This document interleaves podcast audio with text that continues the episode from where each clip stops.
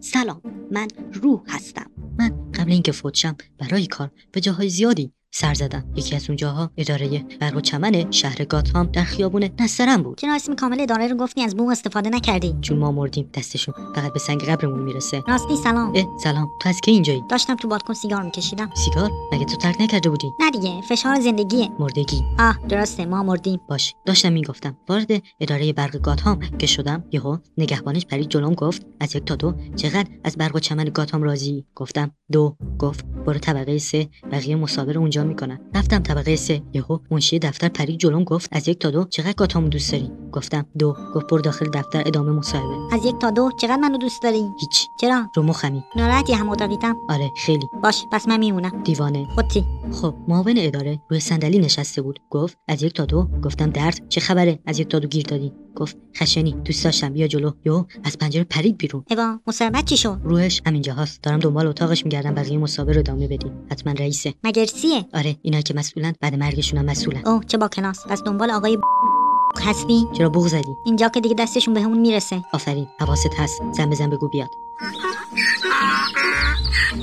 اومد این معاونشه این چه صدا زنگ دریه تازه عوضش کردم عوضش کن دوباره باش سلام من روح هستم اومدم تو اتاق تو این چه مرگشه فکر کنم معتاده دوزش هم بالاست سب کن الان درستش میکنم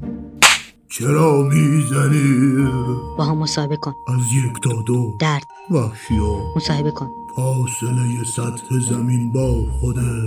صفر آفرین ساعت چنده دوازده شب آفرین درست بود بد جور معتاده اگه از شیراب خونتون آب نیاد باید چیکار کنی شیرابو باز کنم آفرین حالا سوال های سخت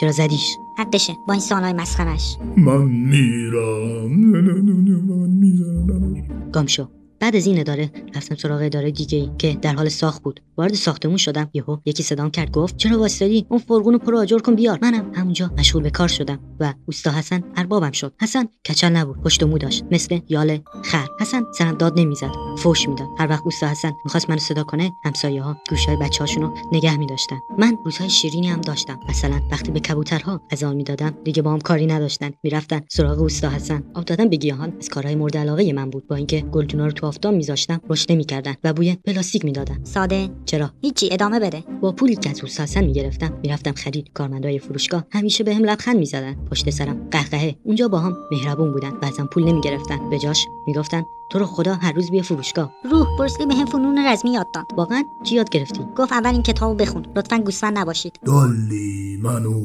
اومدم پارسا جانم با اسلحه میتونم به شلیک کنم نه از تو بدنش رد میشه هم اتاقی نمیخوای نه برو یه جای دیگه من نون حلال در می آوردم واقعا چطوری نون حلال مردم رو در می آوردم بعد می خوردم حلال نخور اینجا معاونم شما زیر دستمی